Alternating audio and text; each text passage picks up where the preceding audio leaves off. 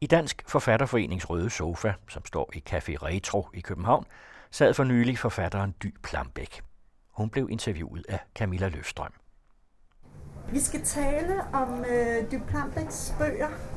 Ikke, he, ikke, måske ikke helt dem alle sammen, men i hvert fald om Buresø-fortællinger, som er debuten, og Texas Rose, som er den første roman, og så Gudfar, som er den øh, seneste roman. Og så har øh, Dupambæk også skrevet nogle børnebøger, og det må vi lige se, om vi også kommer ind på, men det, det er sådan, det ligger.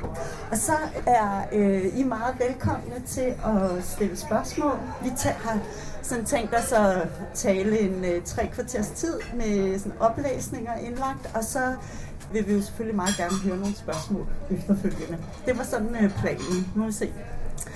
Men øh, jeg har jo så slugt de her tre bøger i en mundfuld her øh, i anledning af i dag. Jeg læste dem dengang de kom, men øh, nu har jeg sådan ligesom taget dem på én gang, så det er også noget af det, der er min indgangsvinkel til, til samtalen her. Og når jeg så ligesom tænker på de tre bøger sådan samlet, så er øh, det første, jeg tænker på, sådan nogle, et mylder af anekdoter og historier, som fortælles øh, præcist og detaljeret, og med en øh, musikalitet og en øh, rytme. Sproget det ligger måske lige der sådan på grænsen mellem øh, det skriftlige og det mundtlige sprog. Der er helt klart sådan en mundtlig fortælletradition, synes jeg, over det. Men samtidig det her meget rytmiske og musiske. Så tænker jeg også på en øh, masse øgenavne, jeg har, eller bare skønne navne. Jeg har ridset øh, nogle af dem op her.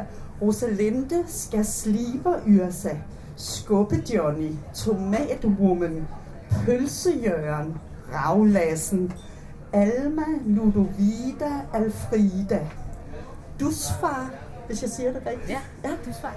Og Nikkernas, og Erik Frank. Erik Frank er cykelrytter. Jeg tænker også på et øh, lejende sprog. For eksempel i de mange sammenligninger, som, øh, som der findes i bøgerne. Og det kan for eksempel være Uffe, som er gudfaren i romanen Gudfar, som sådan et kort øjeblik føler sig let og glad som en ballon. Eller det kan være Tænder, hans øh, mor, som mærker et savn der langsomt fik hende til at forsvinde som en saltsten, en hest slikker tynd.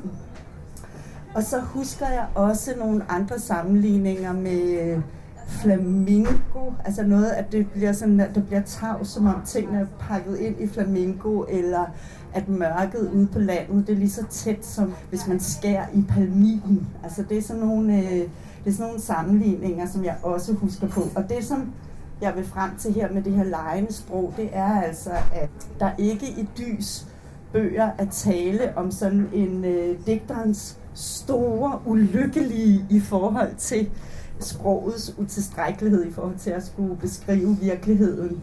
At der kan godt være sådan en påpegning af, at ordene brændende kærlighed, at det er ret store ord at bruge om kartoffelmos og rødbeder, men alligevel så kan sproget virkelig meget. Mm. Udover det, så tænker jeg også på øh, sådan country-musik på Sio 413, på helstegt pattegris, motorcykler, western campingpladser, linebands, hostler og klunser og sådan i det hele taget. Marcipan i alle mulige afskygninger, også med øh, marcipan dameben og så videre. Og så tænker jeg også på sådan alverdens pyntegenstande udsmykning og udstyr sådan i det hele taget. Det kan være porcelænsnips, øh, det kan være alle mulige kjoler i helsilke og så videre. Nisselandskaber, en guldsprayet rotte, øh, det kan være kunstig leopardpels og plakater med nøgne damer og nøgne damer i det hele taget. Også øh, ikke bare på plakater. Kort sagt, så er der sådan mere kondi-bingo og franske guldstole, end der er sådan pH-lampeskær og ellipseborer i Dys bøger. Ja, det kunne være, at jeg lige skulle trække vejret her. Har du lyst til at kommentere noget af alt det her? Eller... Skal jeg kommentere noget? Ja, det, altså, det var bare, ja. jeg vil bare lige give dig en chance for. Ja. altså, det vil jeg gerne kommentere noget på. Jeg tror, at det har noget at gøre med, med de forskellige miljøer, som er i bøgerne, og de forskellige øh, områder, hvor tingene ligesom foregår. Altså, når, når du sådan siger øh, Ravlasse, når du siger øh, Tomathumen og Skubbe Johnny, Buresø, som min første bog, Buresø-fortællinger, også er opkaldt efter, der har jeg brugt det sted, hvor jeg selv er vokset op. Øh, det vil ikke sige, at det er en selvbiografisk bog. Jeg plejer mere at kalde det for en selvgeografisk bog. Fordi jeg ligesom har taget det her sted, hvor min egen hjemstavn, hvor jeg har boet de første 17 år af mit liv, og så brugt det som en ramme for forskellige fortællinger. Og da du så sagde de der navne, så tænkte jeg bare, at det hed folk derude. Eller sådan, altså der, der omtalte man ligesom folk, altså pølsejørn hed pølsejørn, fordi han havde haft en pølsevogn, eller sådan, og tomatbrumen hed tomatbrumen, fordi hun solgte tomater, eller sådan. Altså, det er ligesom sådan noget, der også beskriver det miljø, der er der. Ligesom et ellipsebord ville gøre, hvis, hvis jeg skrev om nogen, der boede i en herskabslejlighed på Østerbro, eller så det, jeg synes, det følger meget naturligt med de forskellige miljøer, der, øh, der er, både i romanerne og også i Bubersø fortællingerne. Men så kan vi måske øh, også tale lidt om, hvad, altså, hvorfor det så lige netop er de miljøer, som interesserer dig. Mm. Fordi det var i hvert fald noget af det, som jeg rigtig gerne ville høre dig sige noget om. Fordi når du så siger det der en selvgeografisk bog, så ja. er øh, det er jo så også noget af det, som jeg tænker, at de her tre bøger, de handler om tilhørsforhold. Mm. Altså det der med, hvordan kommer man til at høre til et sted i ja. verden. Så der skulle, du, der skulle du begynde med Buresø, altså der, hvor du selv hører. Eller sådan, sådan blev det i hvert fald øh, øh, på den måde. Og jeg tror, du har meget ret i, at det tænker også selv, at, at de tre bøger, altså både Buresø-fortællinger, Texas Rosa og Gudfar, de undersøger ligesom på hver deres måde, hvad det vil sige at høre til et sted. Og i Buresø, der er det meget konkret landsbyen. Altså, hvordan vil det sige at komme fra et sted? Hvad vil det sige at have en hjemstavn? Hvordan er den med til at identificere og også give identitet til en person? Og hvordan er den med til ligesom at definere den måde og de fortællinger, som man går med ud i verden? Altså jeg tror, at hjemstavnen er sådan en, det er jo det sted, hvor ens fortællinger begynder. Mm. Og jeg tror, at man ligesom har den der hjemstavn, hvis man har haft en, nu har jeg jo boet det samme sted 17 år, så kan man bruge den som sådan en måde at se på verden på. I Texas Rose, der er det måske mere det her øh, fællesskab om familien. Altså, hvad vil det sige at høre til en familie mere end det et sted? Og i Gudfar måske mere, hvad sker der så, når man gerne vil gøre sig fri af den familie? Og ligesom op, få nogle øh, nye fællesskaber. Som Uffe for eksempel får, han er medlem af sådan en bikerklub, der hedder Spitfire. Og det er så ligesom sådan hans nye fællesskab, og han er vokset op alene med sin far, fordi hans mor Tina har forladt ham, da, da han var tre måneder. Øhm, så det her med fællesskaber, det er ligesom et, et træk, der går igennem alle mine bøger, og som jeg beskæftiger mig med i, i dem alle tre. Mm. Og jeg tænker, at, at grunden til, at det blev... Øhm, altså grunden til, at det blev buresø-fortællinger, det var, det var egentlig ikke noget, jeg, tænkte, jeg tænkte. Altså det var ikke sådan oplagt for mig. Jeg havde ikke sådan tænkt, nu vil jeg skrive en bog om det sted, hvor jeg selv kommer fra, eller ligesom tage det som en ramme. Men så skete der ikke, ikke så mindre det, at da jeg gik på forfatterskolen her i København, så arbejdede jeg samtidig på sådan et koncertsted, der hedder Vega. Og så var der en aften en kvinde, der kom op til mig i baren. Og så spurgte hun, om jeg ikke hed Dy. Og om jeg ikke kom fra Buresø. Og om det ikke var min bror, der havde kørt sig selv ihjel i vores fars Porsche. Og jeg genkendte ikke den der kvinde overhovedet. Og øhm, det, jeg synes, jeg blev meget øh, optaget af det møde med hende, og meget grebet af det også, fordi at min far havde faktisk engang en Porsche. Og den havde han, fordi at Pølsejørn, som du sagde, boede længere ned ad vejen. Det var faktisk ham, der havde Porschen først. Og min far havde så en rendegraver, og så byttede de, sådan, så Pølsejørn fik rendegraveren, og min far fik Pølsejørns Porsche. Og min far sendte så den der Porsche ned til mekanikeren, der boede i den anden ende af Buresø, hvor han ligesom kunne øh, sætte den i stand, for det var et lige af en vogn. Og så var det faktisk mekanikernes søn, der øh, stjal den der Porsche, efter den var blevet totalt renoveret, eller totalt standsat, hvad man nu siger om en bil. Og så kørte han ind i et træ og brækkede et ben. Men den historie var jo så blevet til, at det var min bror, der havde kørt sig selv ihjel i den proces. Og så blev jeg meget optaget af det her med erindringer, og hvor forræderiske de er, og hvordan vi mennesker, altså de fortællinger, som vi skaber om os selv, hvordan de er med til at identificere både den tid, vi lever i, men også ligesom øh, det enkelte liv. Og hvordan de også ligesom bekræfter det fællesskab, at vi er til. Man er jo aldrig sammen mere end to mennesker, før der er en eller anden, der går i gang med at fortælle en historie. Så i går oplevede jeg det og det, og så i morgen skal jeg sådan og sådan. Så det var meget det udgangspunkt, og det var meget derfor, at det lige blev fortællinger. At det var på grund af det møde med den kvinde. Mm.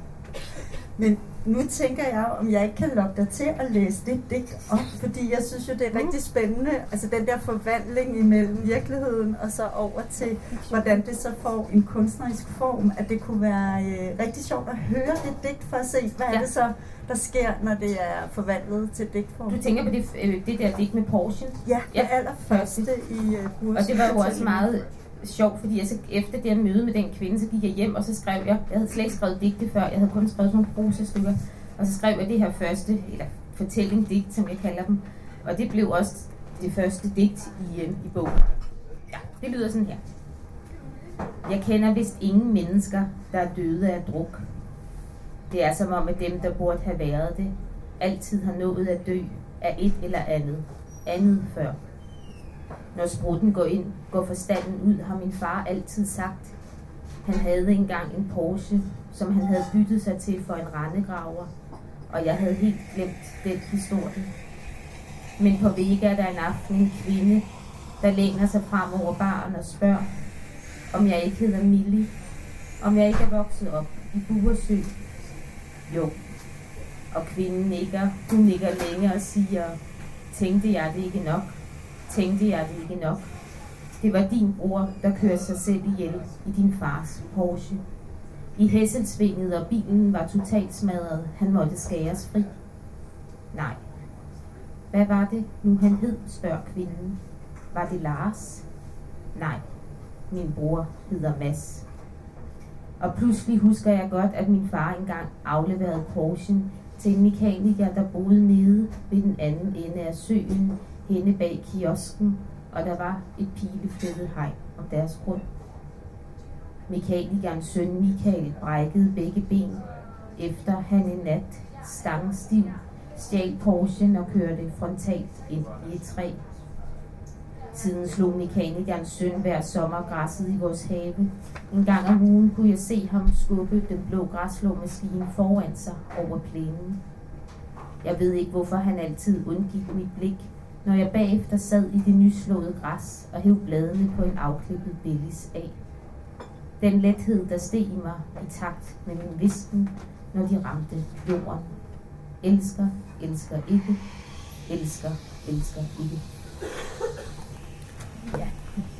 Tak for det. Det her med fællesskaber og tilhørsforhold. Altså som du også siger, mm. det her med, at bøgerne de er sådan en undersøgelse af det her med, med fællesskaber og det at høre til et sted. Og så kan et øh, fællesskab eller et tilhørsforhold, det kan jo så være en familie, mm. og det kan jo så også være en subkultur, en bikerklub ja. eller, øh, eller et ungdomshus på jagtvej, som det jo er i, øh, i Gudfar også. Men noget, som slår mig, når jeg sådan ser på de her tre bøger samlet, det er det her med, at faktisk alle tre bøger formår at forbinde det her lille, intime rum, altså familien, øh, for eksempel, eller parforholdet, med det her store rum, man kunne kalde for samfundet, eller måske endda det politiske. Mm. Og der er der et helt kort sted i Gudfar, som jeg synes så fint indkranser det her med det intime og så det politiske. Og det er, at Uffe han er ligesom på det her øh, forever to wheel træf. Han er stået ude i teltet der om morgenen, og så går han øh, rundt, og så kommer han jo så til at tænke tilbage. Så vi er både på træffet og så øh, tilbage i tiden. Og så tænker han så på, da han gik gennem lejligheden på de nybonede parketgulvet hos Faster på Bumhusvej. Hen over de ægte tæpper, ind imellem nips og glasskabet med de russiske æg, der klirrede. Det morede faster på Bumhusvej at bone sine gulve lige før Uffe kom på besøg og se ham glide rundt i tæpperne, når han løb. Selvfølgelig opdagede hun Uffe skjulte hænder på ryggen. Selvfølgelig blev hun rasende over al den sæbe, han havde brugt. Imens hun råbte op, hvilede Paul sin hånd på kanten af Uffes skulder. Han sagde ikke noget, lød bare hånden ligge der. Det var den berøring, der fik Uffe til at tænke, at han var vokset op i et demokrati. Og det tænker kunne du... Øh, og, det tænker, og det er bare sådan, altså det er jo bare på nogle få linjer, at det her intime rum og det store rum, at de sådan bliver forbundet, men det er jo også noget, som er, altså foregår på sådan, øh, ja, hvad kan man sige, makroniveau. Men, øh, jo, men det, er, det er enormt morsomt. Det, altså, det, er meget, øh, det er meget karakteristisk for bøgerne også, det du siger med, at det her mikrokosmos på en måde afspejler det her store makrokosmos, også i Buras fortælling, også i Texas Rose, og sådan helt nede på det sådan meget intime plan. Man kan jo sige med Uffe, han er jo sådan en outsider i forhold til samfundet også. Han er medlem af den her bikerklub, der hedder Spitfire, som ikke er nogen rockerklub, men som er sådan en motorcykelbande, som står på, sådan på kanten af samfundet. Og de kan ikke fordrage hippierne, de kan ikke fordrage borgerdyrene, som er sådan nogle som os alle sammen, der har et hus og sådan noget. Og de er ligesom sådan en, som du kalder subkultur, eller står ligesom på kanten. Det samme gør hans mor Tenna, der har været fængslet for landsforræderi. Hun står også ligesom på kanten af, af samfundet efter 2. verdenskrig, hvor hun øh, bliver fængslet og ligesom kommer ud igen og skal skabe sit, sit liv igen. Og det samme gør den sidste hovedperson, Petri, Uffes uddatter, som er autonom og kæmper for bevarelsen af ungdomshuset. Lige det der sted, du tager fat i der, det er jo sådan, en, øh, det er jo sådan et bånd imellem det der sådan fuldstændig nære, den der berøring, der ligesom gør, at Uffe tænker om sin egen opvækst også, at han har nogle muligheder, som måske ikke var så typiske for, øh, også for den tid, tror jeg. At øh, han siger også et andet sted, at han tænker ikke på Uffes, eller sådan på Paul, som hans far hedder. Han tænker ikke på Paul som sin far, men som, en, øh, som hans bedste ven. Så de har sådan et meget mere ligeværdigt forhold, hvis man kan sige, det er en, sådan et far-søn forhold. Og samtidig er det sådan ekstremt symbiotisk, altså deres forhold. De ligger hele tiden og klør hinanden under tæerne i sofaen. Og da, da Uffe møder Spitfire og bliver en del af det her fællesskab, det er Paul meget imod. Og det går også ud over det, det fællesskab, som de så har sammen. Det går ligesom mere eller mindre i stykker. Så jeg tror også, at for Uffe, så det der med demokratiet i det øjeblik, at faren ligger hånden der, det er jo sådan en, øh, også en måde, at han forsvarer hans position på. Ikke? Så han ligesom kan se, at, at der er faktisk flere valg end faste på Bumbusvej, der bare ligesom reagerer på den ene måde. Så jeg tror, at demokratiet er jo selvfølgelig også hele samfundet, men det er også demokratiet i deres vilde forhold. Altså hvordan han sådan får medspil i det der, øh, eller på den måde, han sådan vokser op sammen med sin far. Som jo ikke er sådan en uh, Uffe vokser op i 50'erne, altså der er han i hvert fald barn, ikke? Nu er han så i 20'erne der på motorcykeltræf i 70'erne, men han vokser op i 50'erne, hvor der, og i hans hjem hersker der ikke sådan en retning, som mange måske sådan forbinder med det, eller men det er nemlig også rigtig interessant det der med, at den familierelation, som Uffe vokser op med, nemlig hans far, ham betegner han som ven. Mm. Og de mennesker, som han så kommer i bikerklub med, dem, betrag, dem betegner han som brødre. Og det, øh, og det ekspliciteres netop, at de ikke er venner, mm. og de er ikke kammerater. Kammerater, det er sådan nogle kommunister, og de er så, hvad er det, så satans negative, ja. hvad det er. Så, øh, så på den måde bliver der jo netop byttet om på de der familieord, bliver mm. flyttet over i nogle andre fællesskaber end, øh, end netop familien. Men de her personer, som optræder i dine romaner, jeg tager mig jeg tager jo mig selv i at tænke på dem som virkelige personer, og skal minde mig om, at det er sådan nogle krusedul, sorte kruseduller på hvidt papir. Men jeg kunne godt tænke mig at høre, om det er muligt for dig at beskrive, hvordan du arbejder med de personer. Altså hvis nu ja. vi tager Uffe og, og ja. Paul her, altså hvordan, og Paul. hvordan ja. dukker de frem? Hvordan bliver de uh, sådan levende? Eller hvor begynder det, kunne ja. jeg også spørge. Jamen tit så er det, altså nu fortalte jeg den der oplevelse med kvinden på barn i forhold til fortælling, at tit er det noget sådan meget konkret, der sætter det i gang. Den her fortælling om gudfar, øh, om Uffe, der sådan øh, vokser op sammen med sin, øh, alene sammen med sin far Paul, og er i det her bikermiljø. Det startede egentlig, fordi jeg en dag var ude hos sådan en øh, fjern slægtning, som jeg har, som var i gang med at rydde op i en, en masse billeder. Og der var nogle billeder af ham selv som ung, hvor, øh, hvor han var biker.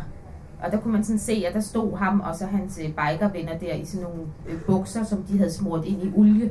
Og så havde de tisset på dem, fordi de havde ikke råd til lædertøj. Men så havde de fundet ud af, at hvis de gjorde det, smurt dem ind i olie og tisset på dem, så ville det give den samme sådan, isolering og få den samme sådan, stivhed. Og det begyndte han så at fortælle om. Og så begyndte han at fortælle om, om det her fællesskab.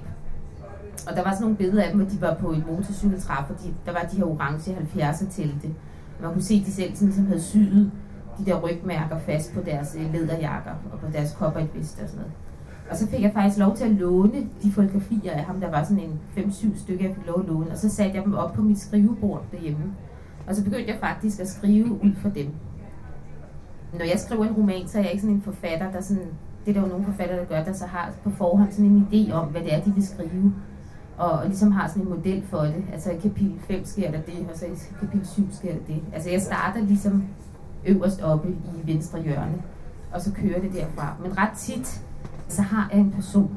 Med Gudfar, så var det Uffe, der sådan langsomt kom frem. Men Uffe er en, selvfølgelig også en blanding af alle mulige forskellige personer. Han er jo også en lang del, eller en lang stykke hen ad vejen, også fantasi. Og det er jo det fantastiske ved at skrive, og det der sker, det er, at der opstår et rum i skriften, som er sit eget. Der opstår også nogle sammenhænge, og du oplever nogle sammenhænge i mine bøger, som jeg ikke selv har været bevidst om, da jeg skrev dem, og kan se dem, eller sådan. Og det der rum, der ligesom opstår, når man skriver, som bygger på sådan en intuition, men også som bygger på skriften selv, der ligesom skaber, der skaber noget i sig selv. Det tror jeg, det tror jeg er meget vigtigt, og det er også ligesom det, der gør det fuldstændig fantastisk at skrive. Hvis jeg vidste, hvad der skulle ske på hver side, så ville det være frygteligt for mig at skrive. Altså, så ville jeg dø af kedsomhed. Det er ligesom den der forelskelse i sproget, og den der sætning, der ligesom tager den, altså den ene sætning, der ligesom tager den anden sætning. Jeg tænker tit på det som sådan en girlande, man lavede, da man gik i folkeskolen til jul. Det er sådan nogle klippe klisterdage, ikke? hvor man ligesom tog sådan en, en cirkel og satte den sammen i en anden cirkel. Altså sådan bygger jeg også ligesom scenerne op. Altså sætning for sætning. Og sådan bliver Uffe også skabt. Altså sådan kommer han også til live. Det gør han jo i sproget. Mere end i handlinger. Og det er jo også det, der på en eller anden måde tænker jeg er mærkeligt i mine bøger, fordi det er det her mylder alle mulige forskellige små historier og anekdoter, og samtidig så sker der ikke noget. Altså Uffe går rundt, og der sker faktisk lidt i Gudfar. Altså der går Uffe rundt, og så går han faktisk ind i en kirke og får en åbenbaring. Ikke? Men det er sådan ligesom det, der sker på de første 100 sider. Og så sker der også alt muligt andet, eller sådan ikke, men altså, det er jo ikke sådan drevet frem af et plot, det er det, jeg forsøger. Nej, hvis man skulle filmatisere det, ville Ja, det være svært. ja. Ikke? Ja. Men jeg tænker på, er, øhm, er litteraturen for dig så også en mulighed for at være en anden? Nej, sådan har jeg faktisk aldrig tænkt på det. Altså jeg tænker hvor det er en mulighed for mig at være en anden. Det er en mulighed for mig at blive klogere på noget, som jeg ikke ved noget om. Og jeg tror meget, det er det, der driver den nysgerrighed, som jeg har. Det er en, det er en sult efter sådan at få stillet den nysgerrighed på, hvad vil det sige at være en del af et bikermiljø for eksempel? Altså, hvem har overhovedet lyst til det, at køre rundt på motorcykel? Altså, jeg har aldrig kørt på motorcykel i mit liv. Nu har jeg altså efter, at jeg har skrevet bogen en gang eller sådan. Men, øh, men det, det bliver sådan en interesse for mig, sådan, gud, det, det var morsomt, det der med de der øh, brødre, der sådan, eller interessant med de der brødre, der ligesom sådan går sammen om det, og så har de deres motorcykler, og hvad går det ud på? Hvad er det for en længsel, de har? Hvad er det for, en, for nogle drømme? Hvad er det, de gerne vil? Og det samme også sådan med, øh, med Texas Rose, alt det det her med, hvad vil det sige at være en, en del af en familie? Jeg tror, at der er sådan nogle, nogle grundlængsler i mennesket, som, som alle mennesker har. Og der, der tror jeg, en af dem er det med at høre til, som vi også har snakket meget om, og også det med at, ligesom at længes efter at være en del af et fællesskab. Mm-hmm. Altså hele vores samfund er også bygget op omkring fællesskaber. De fleste fødes ind i en familie, og derfor kommer man i en børnehave, og så kommer man i skole, og så kommer man ud på arbejdsmarkedet, og så går man til syning eller strikning, eller hvad man går til. Det hele er ligesom handler om at mødes i fællesskab. Nu mødes vi her om litteratur. Og det der med sådan hele tiden at gå ind og ud af de forskellige fællesskaber, der, der findes i samfundet. Samtidig med, at man jo som menneske er alene. Det er den der dobbelthed, Øh, som tror jeg er et grundvilkår for mennesket. Og den synes jeg er rigtig interessant at prøve at belyse fra forskellige sider. Men er det ikke også øh, rigtigt forstået? Det er i hvert fald noget, jeg, en, noget, jeg har, øh, har tænkt ud fra også nogle avisartikler, du har skrevet. Du også nogle gange opsøger sådan nogle subkulturer eller miljøer, øh, og hvad? Jo, Glor, eller hvordan, øh, hvordan altså man kunne jo kalde det research med et Ja. ja. ord, men hvad er det, man, øh, eller er det rigtigt, at du gør sådan, at du tager ud og... Jamen altså, det gjorde jeg faktisk ikke, da jeg skrev. Altså, det har jeg faktisk ikke gjort i, i, i mine bøger. Det har jeg så gjort på det næste, jeg arbejder på, som er en, en bog om Afghanistan. Der har jeg været i Afghanistan selv, men som også er noget, noget andet end, end de her tre bøger. Det er mere sådan en rejsebog. Men øh, det er ikke sådan, at jeg så har tænkt, nu skal jeg skrive en bog om Uffe, han er motorcykel øh, fyr. Nu, tager jeg ud og besøger en eller anden motorcykelklub. Altså det er har jeg overhovedet ikke gjort. Men jeg har selvfølgelig snakket med min øh, onkel, som jeg plejer at kalde ham, min fjernslægtning der, der havde de der billeder. Og vi sad og spiste smørbrød, og han fortalte mig en masse små anekdoter. Eller sådan, men, øh, Altså jeg har selvfølgelig læst noget om det også, eller sådan, men jeg har aldrig været sådan den, der lavede det kæmpe store research. Der er jeg mere bare sådan gået ud. Det er rigtigt i forhold til de avisartikler, jeg har skrevet for weekendavisen, sådan noget, hvor jeg blev sendt ud til her IT for eksempel, og også til Afghanistan og sådan steder. Der laver jeg jo noget research, altså på selve det, jeg skal ud til, men, øh, men jeg kan meget godt lide det der med sådan, ligesom at dumpe ned, og så prøve at se det, som om, at man ingenting ved. Mm. Altså man ligesom har idiotens udgangspunkt, ikke? Mm. At man, jeg ved ingenting, men jeg vil gerne vide noget. Mm. Fordi det, som synes jeg sker meget tit, når man laver research, det er også, at det kan blive sådan en hemsko øh, for en selv. At det sådan ligesom står i vejen for den fortælling, man skal fortælle. Det er meget fint at have en meget stor viden omkring det emne, man gerne vil, men det må man ligesom kaste over bord, når man skal i gang med at skrive. Ja, fordi ellers så bliver man dokumentarist. Ja, eller altså, så, så bliver det sådan ja. en opremsning af, hvor meget man ved om øh, 1970'erne. Det tror jeg godt kan stå i vejen for det, som fortællingen egentlig handler om. Ja. Men øh, vi har talt om denne her øh, familie som en af de fællesskaber, bøgerne de øh, undersøger. Og familien er jo altså bestemt ikke nogen idyl. At der er også, øh, altså familien er også forbundet med svigt. Du nævnte øh, tidligere det her med, at Uffe meget tidligt i sit liv bliver svigtet af sin mor Tenna. Mm. Fordi hun, vil ikke, øh, hun er jo ikke helt efter det, hun har været igennem. Men øh, jeg kunne godt tænke mig, hvis du vil læse op fra Gud fra. Ja. Det er, øh, altså det er faktisk ret langt hen i bogen på side 122, hvor at Uffe han har fået kontakt til Tenna mm. som voksen. Ja, måske... Øh, han er flyttet ind på hendes gæsteværelse. Ja, i, ja. I det og, og øh, altså det er ude på landet. Ja. Og han er egentlig med at slå et lille telt op, så det ligner noget vejarbejde. og så ligger han der og holder øje med Tina. Altså han, da han har en, øh, en afstand i starten, men så får ja. han sådan møde sig ind på hende. Men øh, vil du læse der, og så måske... Øh, altså helt fra starten, der rummene i Tinas ja hus. Af rummene i Tennas hus holdt Uffe mest af køkkenet, slagbænken og bordet, brændeovnen, de skæve elementer i ro fyretræ og den hvide porcelænsvask. Dåserne på hylden, på hylden over køkkenbordet, der stod hulter til bulter mellem de blomstrede tallerkener, en tændsoldat, en udstoppet ule, en overfyldt bod på et krammermarked, sådan så køkkenet ud.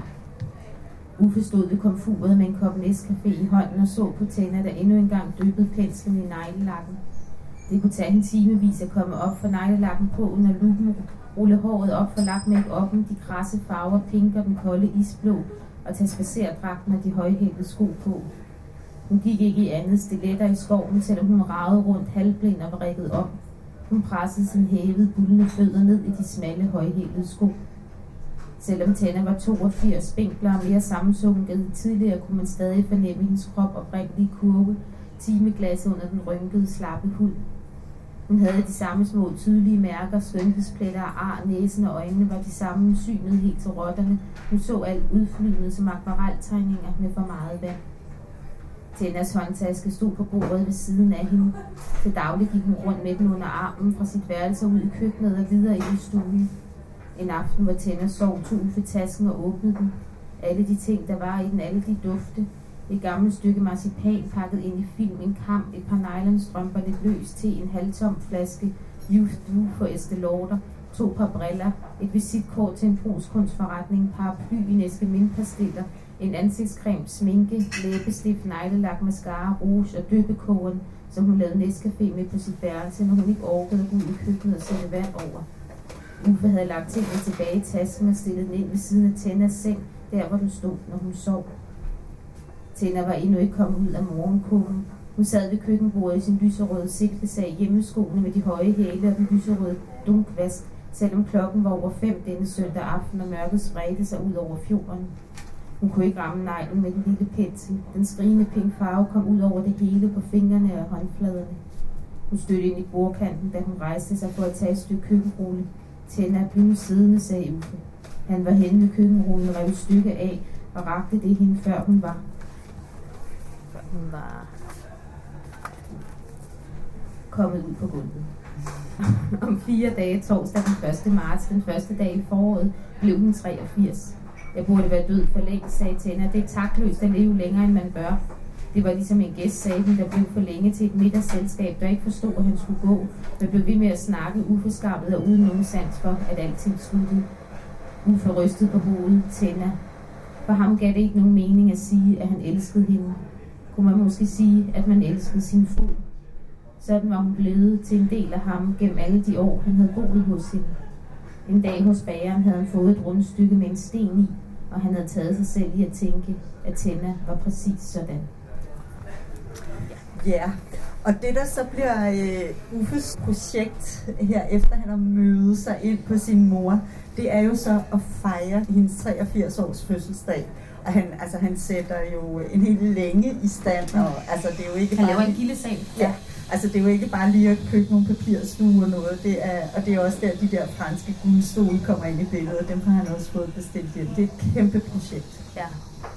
Men det kunne måske give anledning til også at tale om noget af den der... Øhm, altså, at det, er jo, det er jo så ikke bare en idyl, at Uffe finder sin mor og flytter ind hos hende, fordi han bliver jo også øh, Øh, sådan øh, dominerende og sådan besidderisk. Han kan ikke helt finde ud af sådan at indgå i den her relation, så vil han bestemme det hele. Ja, men Tenna kan jo heller ikke rigtig finde ud af det. Altså, det er jo det, der på en eller anden måde er det tragiske ved det, det er, at Uffe ligesom hele sit liv gerne vil opsøge Tenna, efter hun forlod ham. Så han set hende sådan meget spartansk. Han hun er kommet en gang med en julegave, indtil han var 10 år, og så er hun sådan gået igen. Men så har han det her ønske om at opsøge hende, og det gør han så, ligesom at, da han får den her kristne åbenbaring i kirken på motorcykeltraffet, så ændrer hans liv, så han forlader Spitfire, og så opsøger han sin mor Tina og flytter ind hos hende på hendes gæsteværelse. Og det der jo så kommer til at ske, det er, at Uffe på en eller anden måde tænker, at, at det bringer dem tættere på hinanden. Men selvom de to mennesker lever i det samme hus, så er afstanden nærmest den samme. Altså også det med Tina, der går rundt med sin håndtaske i sit eget hus, som om at hun ligesom hele tiden er på vej ud. Og Uffe, det, det tætteste familiebånd, eller bånd, som Uffe faktisk får, det bliver til naboens datter, som ikke har nogen far. Petrin, som han kalder hende, en kvart mursten, fordi han sender mure. Øhm, og det bliver ligesom det bånd, som de, som de så får, og ligesom den tilknytning, han får til et andet menneske. Hvor hans mor Tenna bliver ved med at være fremmed for ham. Der er sådan et tidspunkt i, øhm, i, det, i det, romanen falder sådan i tre dele. Den første del, hvor Uffe er på motorcykeltrap, så tænker han tilbage på en buket blomster, han har sendt til Tina, fordi det pludselig gik op for ham, at det var hendes fødselsdag. Øh, og så ville han, vidste han ikke, hvad han skulle skrive på kortet, fordi han vidste jo ikke, om hun havde en ny mand eller andre børn, så han skrev bare Uffe. Og det sender han så afsted til hende, og der spørger han faktisk i bogen her mange år senere, i tredje del, om hun nogensinde fik de blomster, for han hørte aldrig noget. Og så, sagde, og så siger Tina så ja, og så siger Uffe, øh, vidste du, at de var fra mig? Ja, siger Tina så. Og så snakker de ikke mere om det. Eller sådan, så, og så siger Uffe, at han, at han kender ikke nogen, der er så lidt interesseret i erindringer som Tina. Altså hun er fuldstændig øh, blottet for den der øh, følelse, og for den der lyst egentlig. Hun oplever den lidt med sin første mand, der er tyske, tysker, der hedder Gustav, og de har et bageri sammen, og de indgår faktisk i en eller anden form for, øh, ikke idyllisk ægteskab, men de har et godt ægteskab, hun får et indtryk af. De har det der bageri, og de holder af hinanden, og hun står og kigger på ham en nat, hvor han bager kanelsnegle, og, og hun kan ligesom mærke det her. Og det går så ligesom i stykker. Og så får hun sat en affære med en syg, gift der hedder Erik Frank. Men hun er på en eller anden måde ikke interesseret i at etablere de der, øh, de der fællesskaber. Altså hun er sådan sin egen. Og det er jo også sådan en måde på, sådan ligesom, altså sådan, hvordan skaber man egentlig de fællesskaber? Det er jo ikke nødvendigvis en familie, der er en nærmest. Altså på den måde. Nej, og det er jo det, at altså, Uffe, han må jo ligesom tvinge andre. Altså, han tvinger jo også det her gudbarn, han får, til at arbejde sammen med sig. Og det, ja. altså, han, øh, han knokler løs som murer. På et tidspunkt, så har han både en fiskebil og murer, og murer også, og så videre, så videre. Og han hiver det her barn med ud at arbejde, og selvom hun øh, om aftenen der, hun har helt rødsprængte øjne, så har han, ja. han ser ikke, at det her barn er simpelthen så træt, nu skal hun hjem i seng, ikke? Altså han, han kan ligesom, øh, han kan bare øh, komme med sit Og det er jo, øh, og det er jo på en måde hans begrænsning, ikke? Jo, altså jo. de er jo alle sammen på en eller anden måde, altså de er jo alle sammen en lille smule, det kan godt lyde negativt, men det mener jeg ikke, altså afstumpet. Mm. Altså de er alle sammen sådan, de kan ikke rigtig, der er ikke rigtig nogen, der ligesom, alle vil gerne møde hinanden og, og være sammen på en eller anden måde, og, og ingen kan rigtig finde ud af det. Mm. Altså også Paul, som er Uffes far, er også på en eller anden måde afstumpet i sin grænseløse kærlighed til Uffe, som så alligevel ikke rækker længere, end når Uffe bliver voksen og ligesom øh, ikke slår hånden af ham, men ligesom får nogle andre fællesskaber, ligesom søger andre steder hen, så bliver han smålig og bitter. Og opsøger også Uffe på sådan en måde, hvor han stiller sig forskellige steder øh, på, på vejen, hvor de har den her motorcykelklub, så Uffe ligesom kan se ham, men ikke nå ham. Eller sådan. Og det der med sådan hele tiden at stå på kanten, altså det var det, jeg sagde før, sådan generelt, den der længsel efter at komme ind i et fællesskab, som måske ikke rigtig kunne, og den der ensomhed, der ligesom hele tiden følger med, at det er ligesom også det, som personerne i bøgerne sådan er præget af.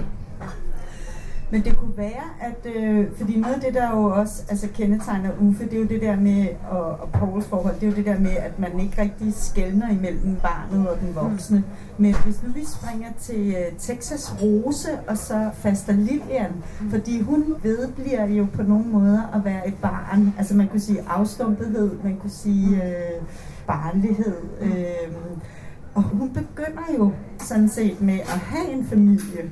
Men øh, da sandheden så går op for hende, og det viser sig, at hun ikke er øh, fuldgyldigt medlem af familien, eller hvordan man nu skal beskrive det, så stikker hun af. Ja. Fordi så kan det også bare være lige meget, eller... Øh... Jamen altså, hendes sorg, den er jo øh, på en måde den samme, og så alligevel helt den anden. Fordi hendes sorg er jo, at hun ser sig selv som et midtpunkt i den her kæmpe store familie. Øh, de bor alle sammen på sådan en familiekollektiv ude i en lille provinsby ja, det er ligesom hende, der har fundet på den idé med, at hun skal bo der med sine brødre, og dem, hun så tror er sin mor og far, men som så viser sig at være hans moster og onkel, fordi hendes egen mor er stukket af. Øhm, med Momo til Utah, også da hun er meget lille. Og så vokser hun så op hos sin moster og onkel. Og hun har så hele det her, altså udgørelsen det her midtpunkt, altså som du siger, hun er hun sådan en meget stor kvinde, hun fylder også meget, altså sådan rent fysisk.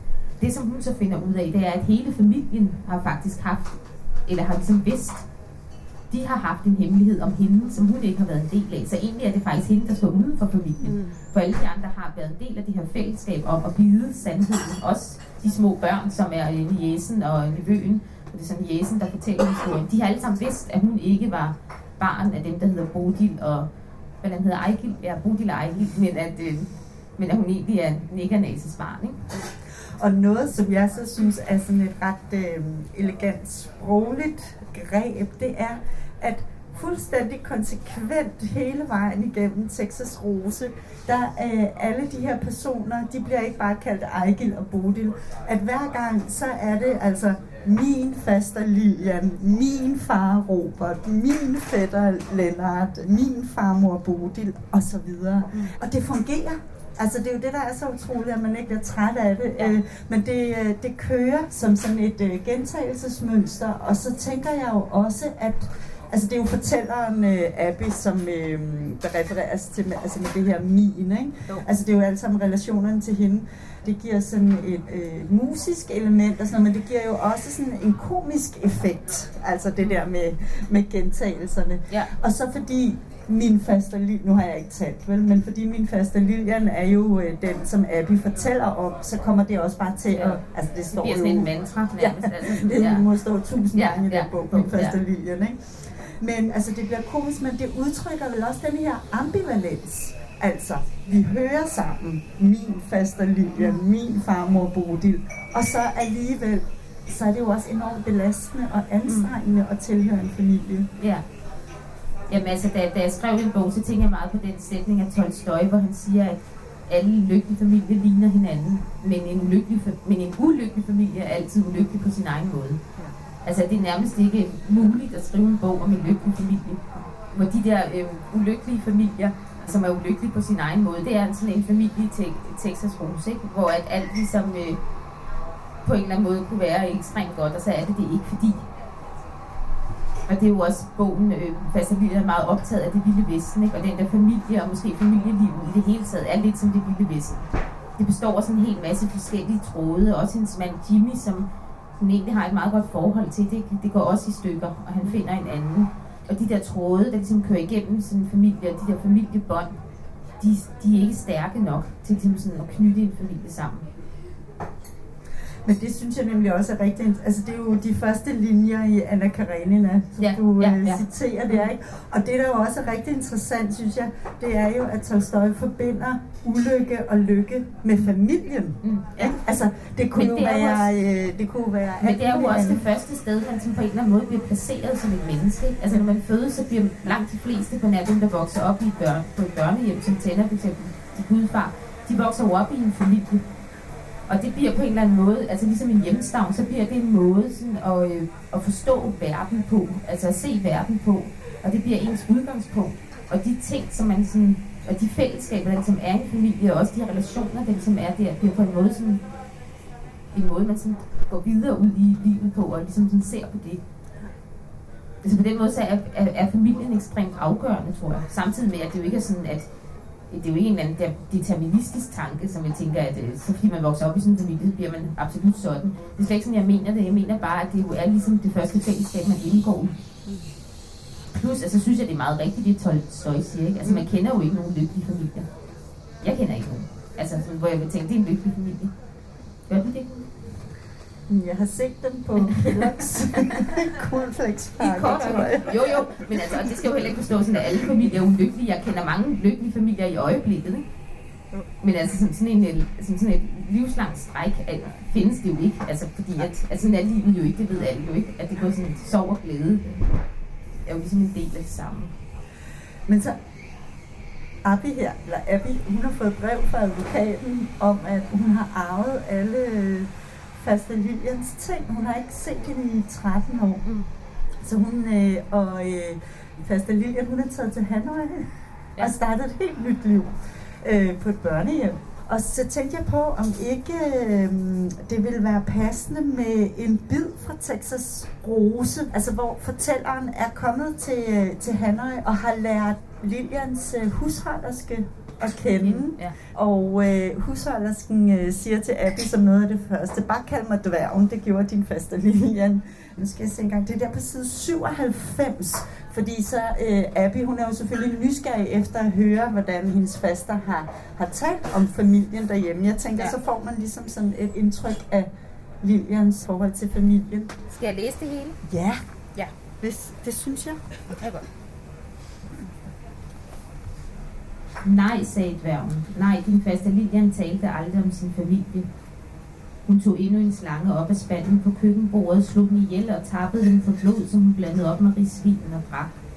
Så kiggede hun igen på fjernsynsskærmen, Hanøjs største marakel, da hun svagt var brændt ned til grunden. Brand havde kostet mere end 100 mennesker livet, mennesker, der var kommet styrtende fra de omliggende gader og løbet ind i den brændende hal for at stjæle madvarer. Havde fyldt lommer og medbragte poser med grøntsager, blomster, kød og levende høns og frøer, men ikke alle folk nåede ud, før flammerne lukkede sig om dem. Og de, der slap fri, måtte slås med mennesker uden for bygningen, der holdt sig parate til at plyndre dem for alt, hvad de havde skrabet til sig. Hvordan kan man være så tåbelig ikke at løbe væk fra et brændende hus, sagde Bergen.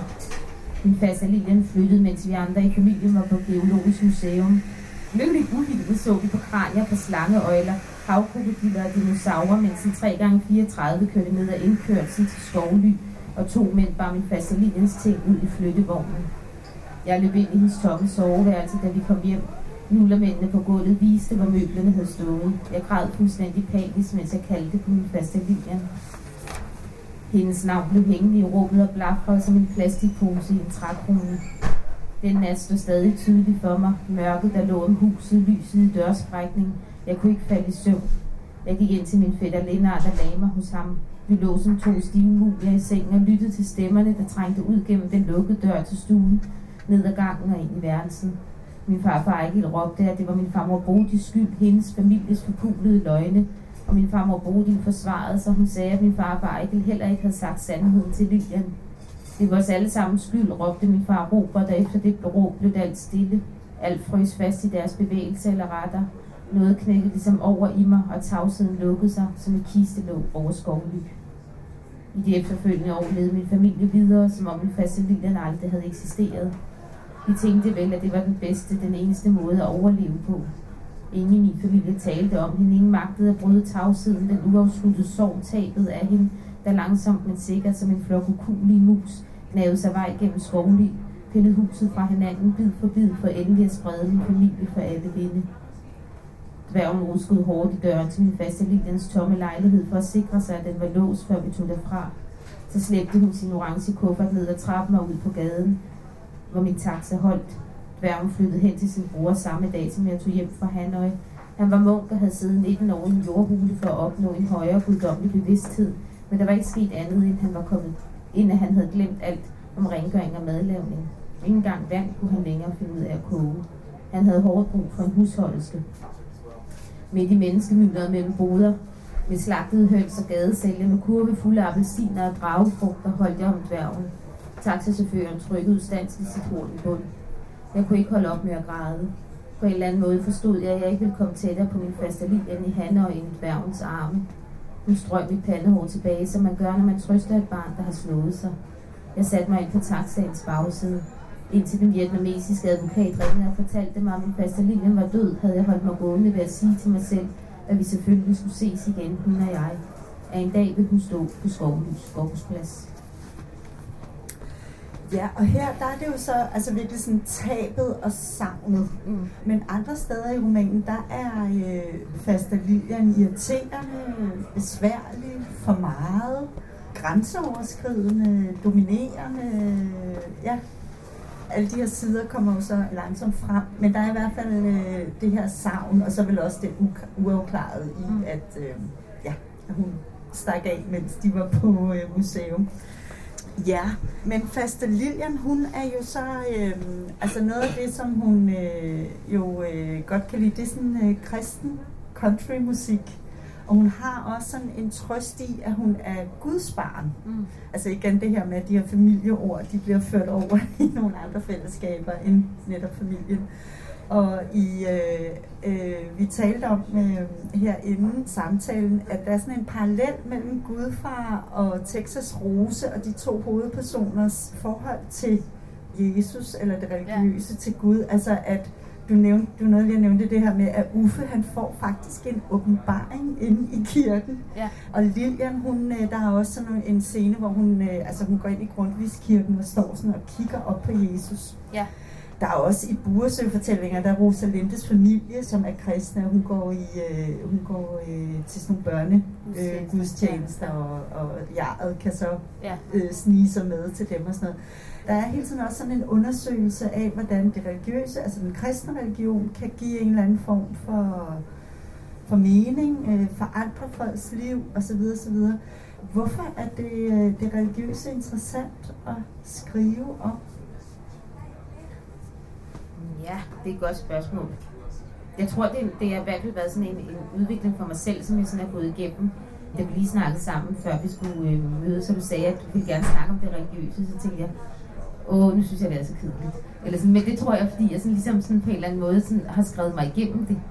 Hvor, men jeg tænker igen, at det faktisk handler om de her fællesskaber, at det her kristne fællesskab, som vi jo alle sammen i Danmark på en eller anden måde er en del af. Altså er vi jo et, et kristent samfund, om man så går i kirke eller ej, ikke? så ligesom det, som samfundet som er bygget op på, øh, kristendommen. Så tænker jeg, at, at det der fællesskab, der sådan ligger i det, i det religiøse på en eller anden måde, måske er det ultimative fællesskab. Ikke? Altså det er et fællesskab, der sådan er hinsides alle fællesskaber på jorden, ikke? og som på en eller anden måde er evigt. Altså jeg tror ikke selv på Gud, men jeg har været meget interessant, eller interesseret i sådan at undersøge, altså det her med religiøsitet, altså folk, ligesom der som blev optaget af det, altså ligesom sådan mente, at de sådan på en eller anden måde kunne øh, få en forbindelse til noget, der lå uden for de vilkår, som man har her i verden. Men der er også nogle, øh, altså jeg synes jo også, der er nogle skægge forbindelser mellem det religiøse og nogle øh, andre ting. Altså for eksempel sådan noget med, at øh, faste linjen, det er jo som, som barn, at hun bliver tiltrukket af kirken, og der ved man jo ikke rigtigt, om det er de der bolcher, der altså, øh, som er mere, øh, altså som ja. i virkeligheden, øh, altså fordi hun elsker ja. søde sager, eller hun elsker bare op i hovedet, ikke? Altså, så, så øh, det kunne lige så godt være de der bolcher, som det ja. kunne være Jesus. Ja, så tænker jeg også bare, at hun godt kan lide musikken. Ja.